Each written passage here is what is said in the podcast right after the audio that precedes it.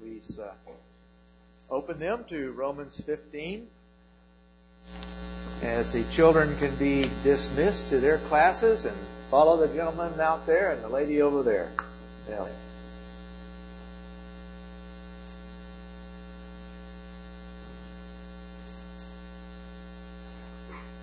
We'll be dealing this morning with verses 1 through 7 of Romans chapter 15. Uh, here now the word of our God. Now we who are strong ought to bear the weaknesses of those without strength and not just please ourselves. Let each of us please his neighbor for the good to edification. For even Christ did not please himself, but as it is written, the reproaches of those who reproached you fell upon me. For whatever was written in earlier times was written for our instruction, that through the perseverance and the encouragement of the Scriptures we might have the hope. Now may the God who gives perseverance and encouragement grant you to be of the same mind with one another according to Christ Jesus, that with one accord you may, with one voice, glorify the God and Father of our Lord Jesus Christ. Wherefore, accept one another, just as Christ also accepted us to the glory of God. Let's pray together. Father, we do praise you and marvel at your grace.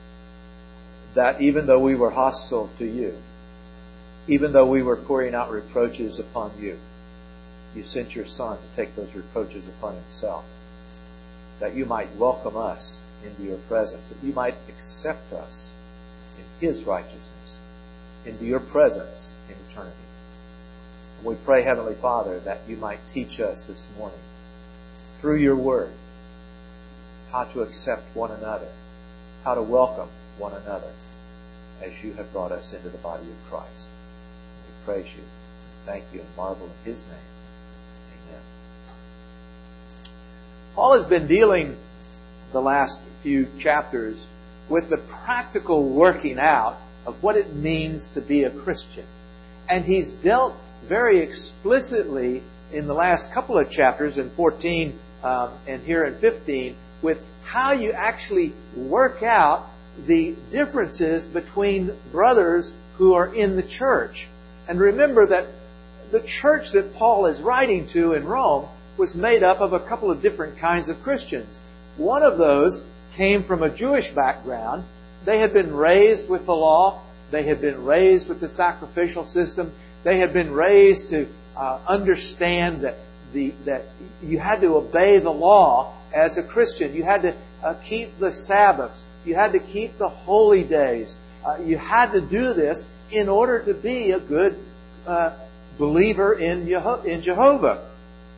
The other kind of Christians were pagan Christians. They didn't know anything at all about the law.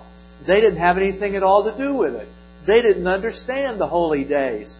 Uh, all they knew was that you had to have a, a relationship with Jesus Christ, a personal relationship, and that was sufficient. And so there were issues between these two groups. Uh, some were offended if you ate meat that had been sacrificed to idols. That was that was a terrible thing. Uh, some were offended if you didn't hold the, the, the, the new moon or the, the particular Sabbath that was required in the law. And so Paul is dealing with the fact that, listen guys, you both are Christian. You both have a personal relationship with God and you both need to get over it and accept one another because God has accepted you.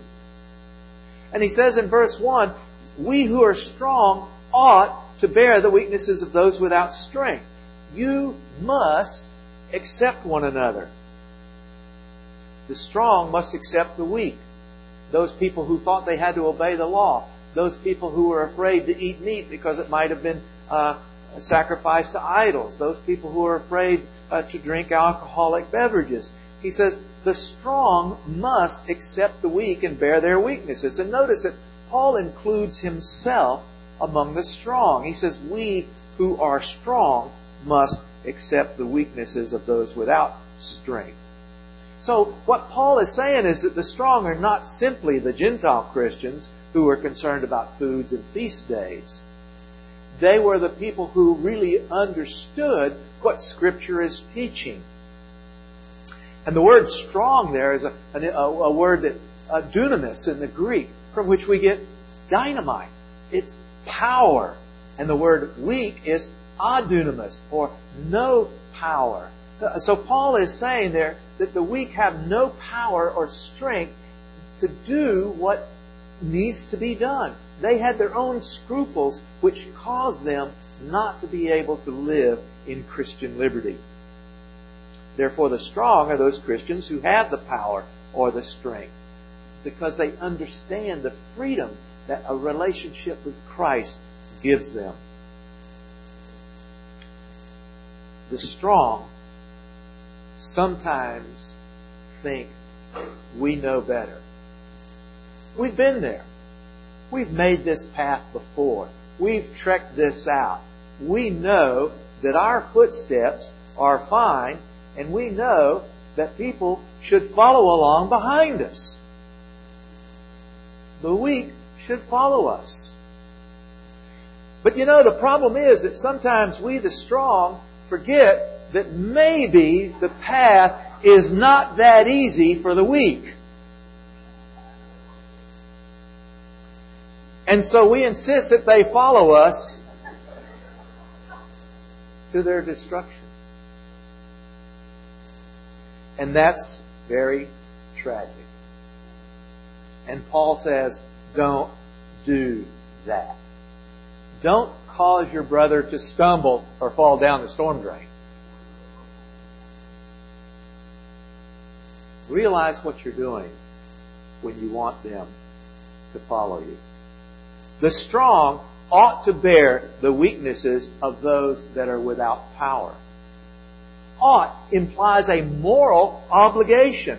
The word we translate ought means to be a debtor, to be under obligation, to be bound by duty.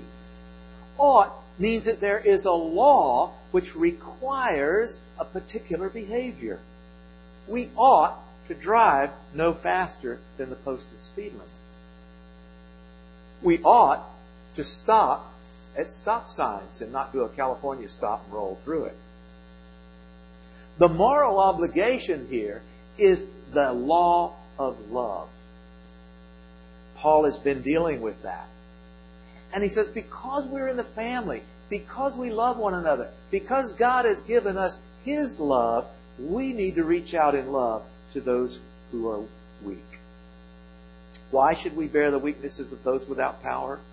Because Christ bore our weaknesses. You and I did not have the power to do what is required for salvation. You know, there are a lot of people in the world who think I can be saved simply by doing what God commands me to do. D. James Kennedy, in a book called Truths That Transform, talks about the fact that the ungodly, those who have not been saved by God, are dead in their sins and trespasses. And he says if you took a dead body and you laid it out on a slab, and you took a life-giving potion and put it down alongside of their head, what would happen?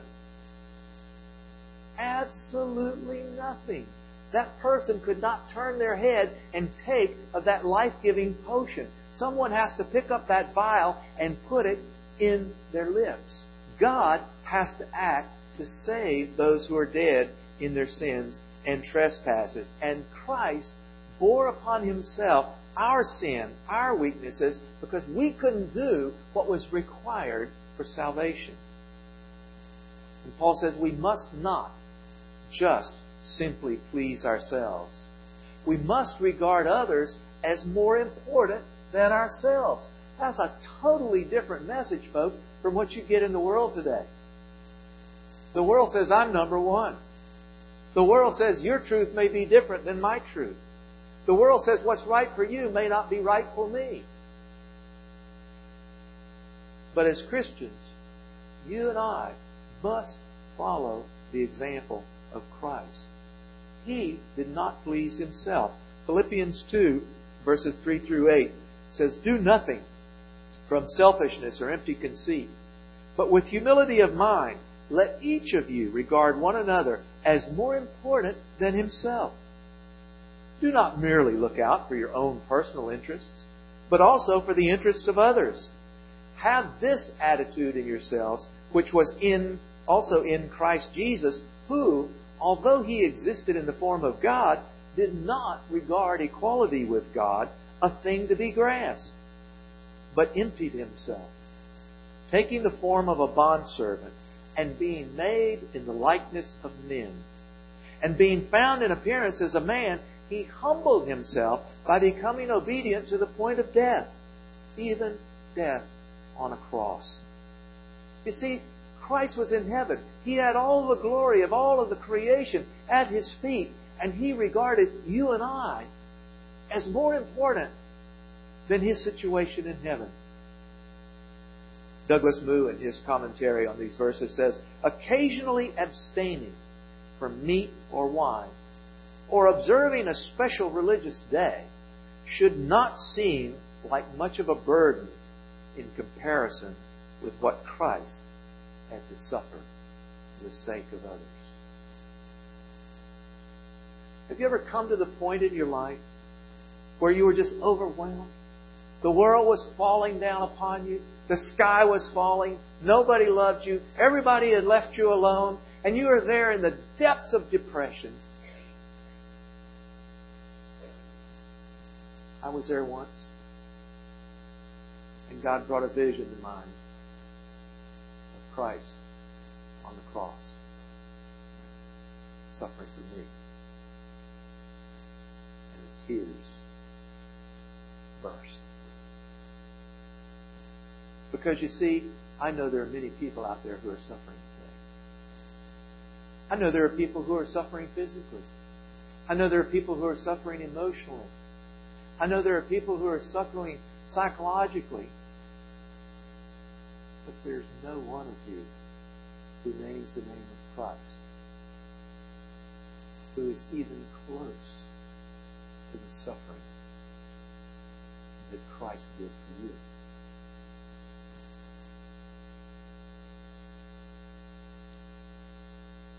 We don't want to get out of our comfort zone. We don't like to not do something we know is right if it offends someone else. But what these verses teach is that we need to reach out to others. We need to get out of our own personal comfort zone and we need to reach out to the weaker brother as Christ reached out to us. He took upon himself the reproaches that you and I hurled at God. Verse 3. You see, unbelief is a sin. Now, I wasn't overtly hostile to God before I became a Christian. I didn't curse God. I didn't make fun of God. But the very fact that I disregarded that there was a God, that there was a Creator, meant that I was hostile to Him. Every thought I had was not for God, it was for me. I was hurling reproaches and hostilities at God. And those were poured out upon Jesus Christ on the cross. All sin is against God. David, after his sin with Bathsheba when he was confronted by Nathan almost a year later, he wrote Psalm 51.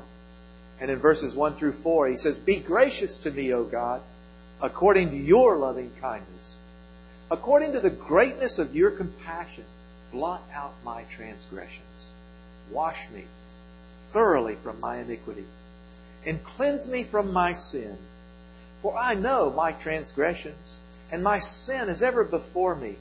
Against you, you only, I have sinned and done what is evil in your sight, so that you're justified when you speak and blameless when you judge.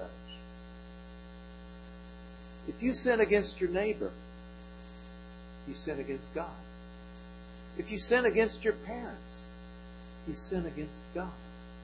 If you sin against anything, you sin against Almighty God. And not accepting your weaker brother as God has accepted you is a sin against God. You must accept one another since you, as a Christian, have been accepted by God. Christ accepted you and I and gave his life for us.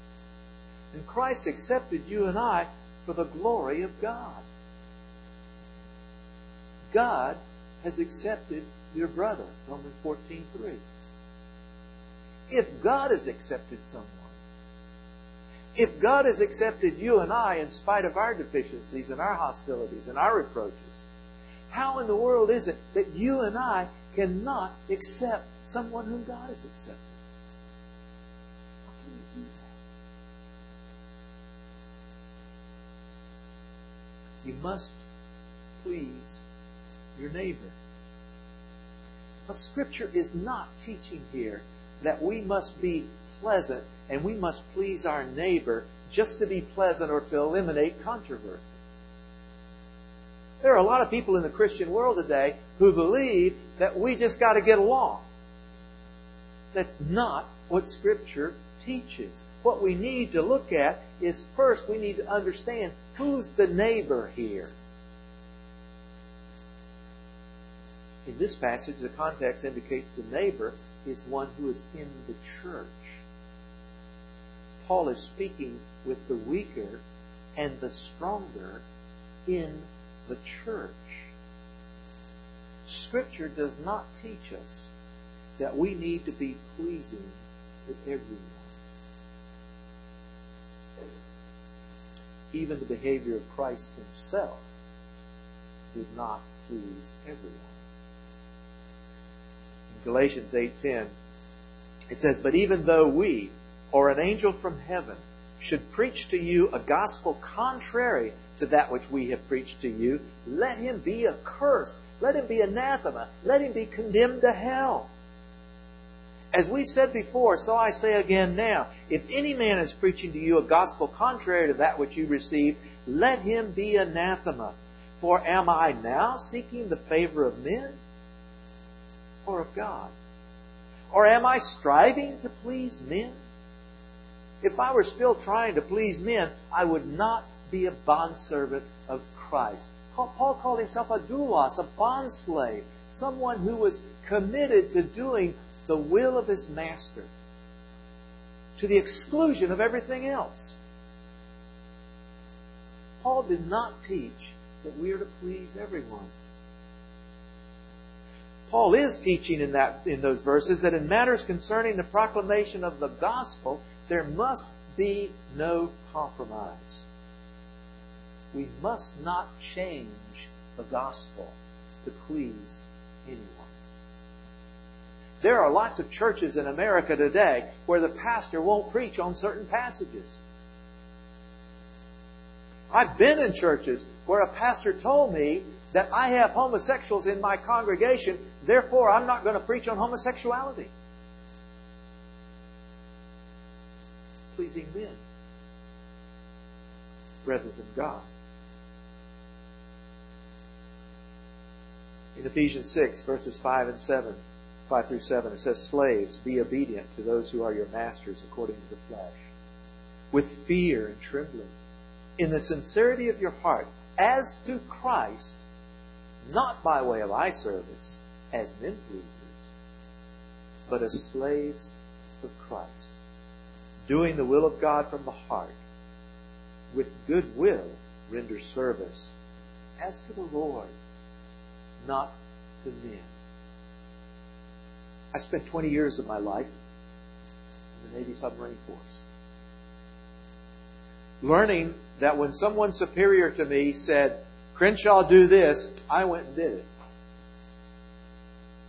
I've used this illustration over and over again, and forgive me if you've heard it before, but on a on a modern nuclear submarine, the ones I was on, if if the control surfaces uh, uh, that control the angle of the ship failed on full dive so that the ship started nosing over, uh, you had something like four seconds to recognize that you had a casualty, and you had something like 14 seconds to initiate emergency action, or the ship would drive down under certain conditions, would drive down below crush depth.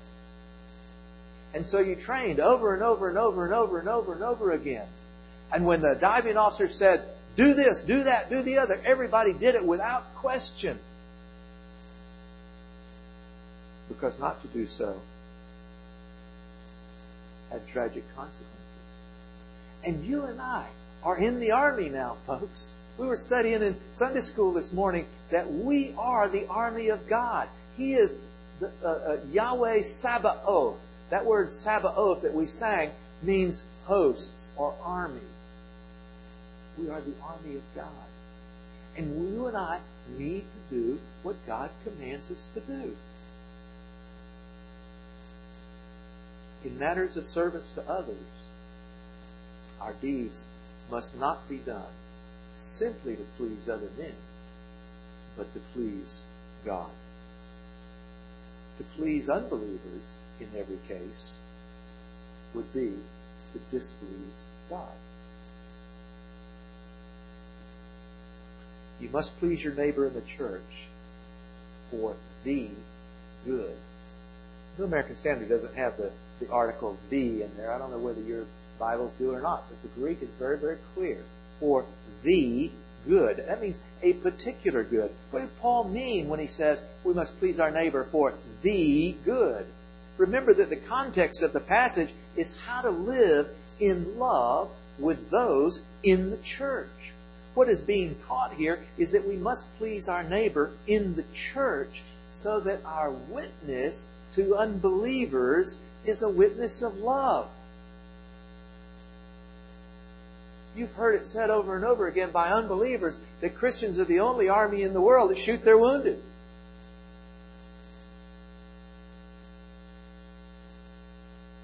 Like the song, they will know we are Christians by our love for one another and other men. You must please your neighbor in the church to edification. This means that we're not simply to please our neighbor to make him feel good or to keep from making him feel bad. That's a tragedy in the church because as I said a couple of weeks ago, the weaker brother is the biggest bully in the church.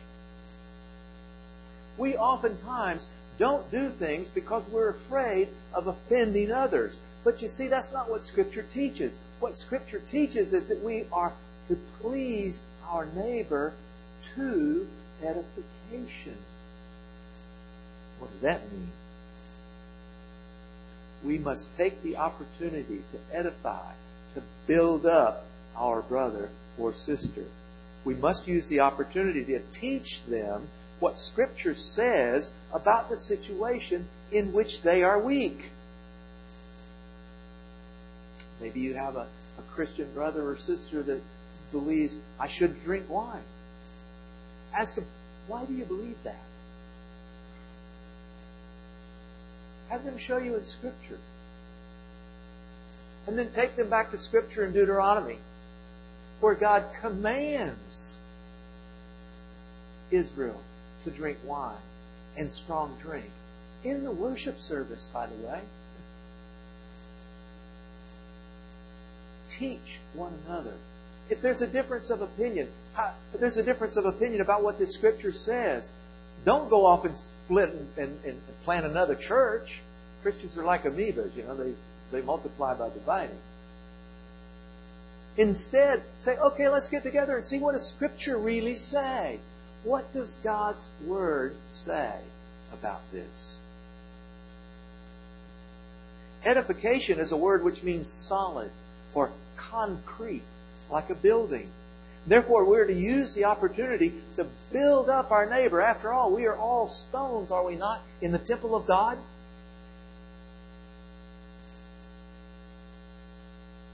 We are to make them solid in their faith. Leon Morris says, pleasing our neighbor does not mean that we are never to do anything that we want to do, but that we are never to do what pleases us regardless of its effects on others. Consideration for the weaker Christians takes precedence over what we ourselves would like to do.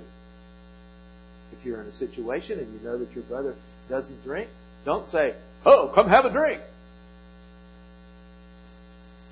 Let's sit down and talk about this. Let's learn together what God's Word says.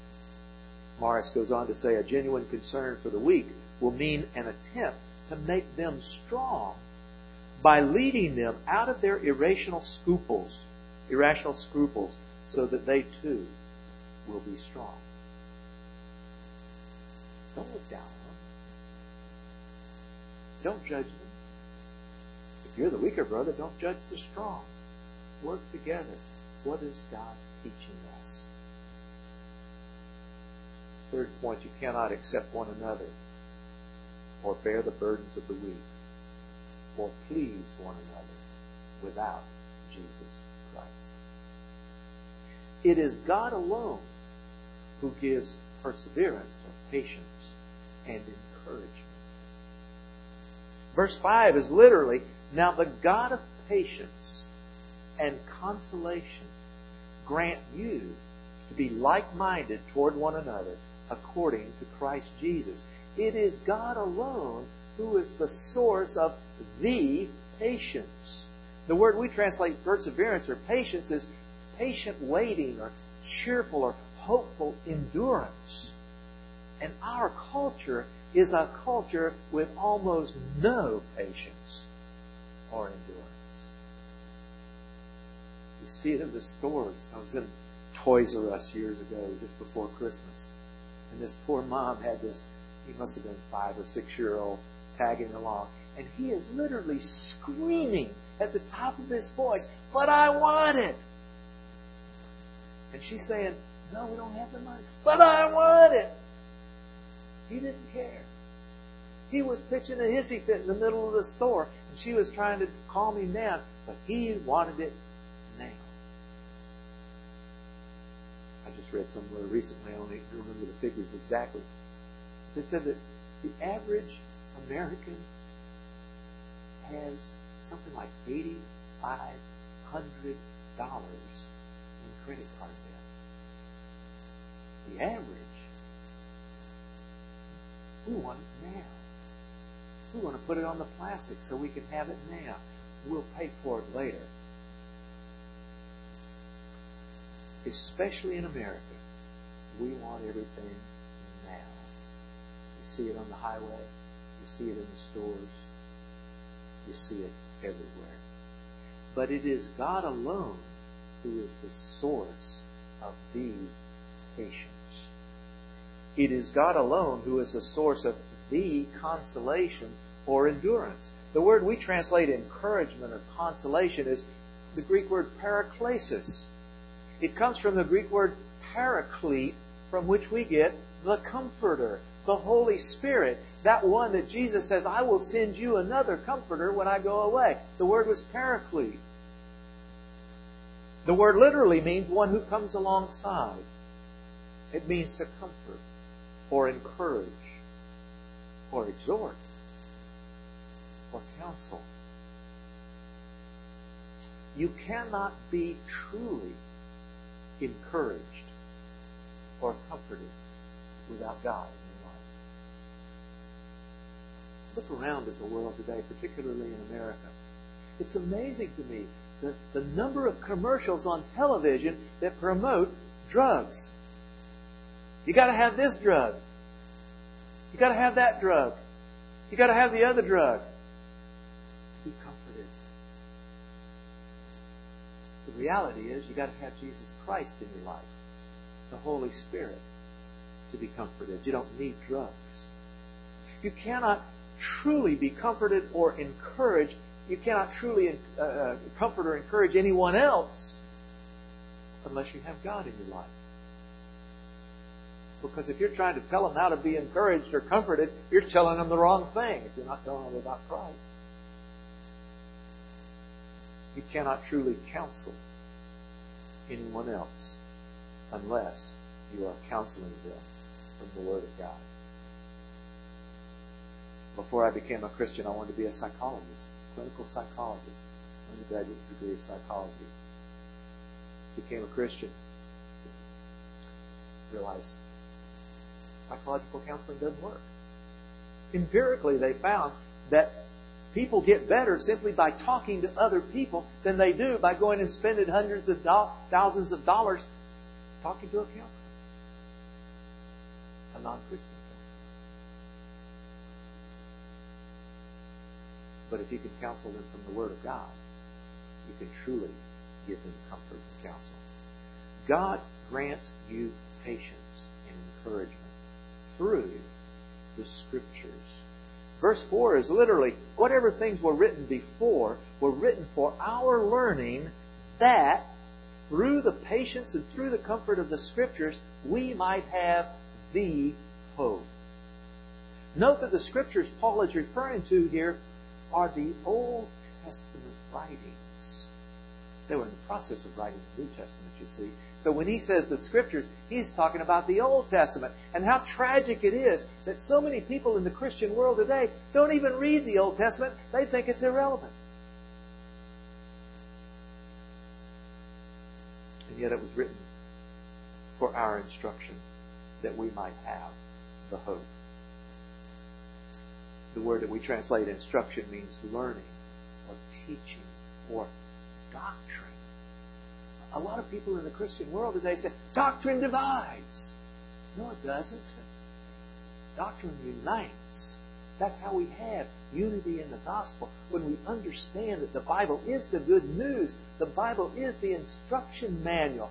I don't know how many people I, I, have talked to over the years of being a Christian who says, I don't know how to live my life. I don't know what, I don't know the decisions to make. You, you have an instruction manual, folks. You need to read it. This is probably the wrong audience to mention this to, but if, if you were going, if you have a new computer and you're trying to set it up, what's the first thing you ought to do? Pick up the instruction manual, right? If you just simply try to start turning on, pushing buttons, likelihood is you're going to really mess it up. Except in this audience, maybe, because most of you are pretty computer literate. But the point is, you don't try to do something that's outside your, your realm of expertise without reading the book. It's only through the agency of the Old Testament scriptures and the New that we gain patience and comfort. That purpose word, we might have the hope, the only true hope, the hope of salvation through Jesus Christ. It's only through the instruction of God's Word that He grants patient endurance and comfort and hope, the certainty that because of what Christ did, you and I can spend an eternity in heaven. God grants us patience and comfort through His written Word, which is about Jesus Christ. Leon Morris says in his commentary on these verses, Paul is not exhorting believers to pull themselves together and manifest these qualities, but to rejoice in God who gives them. I was raised, my father taught me from the time I could remember, I could do anything I wanted to put my mind to. My father lied to me. Because you can't. You may live a long time and do exceptionally well. I did. But I got to a point where I didn't have control over the circumstances, and I realized that. And as a Christian, I understand it is God who gives us comfort and patience and hope. You must accept one another as Christ accepted you to the glory of God. Question one of the Westminster Shorter Catechism asks, What is the chief end of man? And the answer is man's chief end is to glorify God and enjoy Him forever. Douglas Moo in his commentary says the vision in the church over non-essentials diverts precious time and energy from its basic mission, the proclamation of the gospel and the glorifying of God. You and I must get over the unimportant things that divide us. We are the army of God. When you're in the military, you may be sleeping next to a guy that you hate. You may be showering with a guy who's a real turkey. You may be eating a meal with a guy you just as soon they shot out a torpedo tube. But when push comes to shove, you're working together for the purpose of keeping that ship in fighting and defeating the enemy. You and I are members of the army of God. And it's really crazy, folks, for us to be fighting one another and not doing what God has commanded us to do, which is go out and defeat Satan. Jesus Christ accepted you and I into His service in the army of God to the glory of God. Verse 7.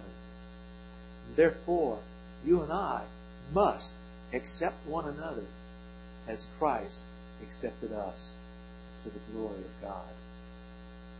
If you're strong, don't think that just because you think it's the right way, you must have the weak follow you. If you're weak, don't just blindly follow the strong. You saw in the little slides, the consequences can be disastrous. Accept one another. Work together. Concentrate on the important things. Presenting a united, loving front to the world. Reach out to those who don't know.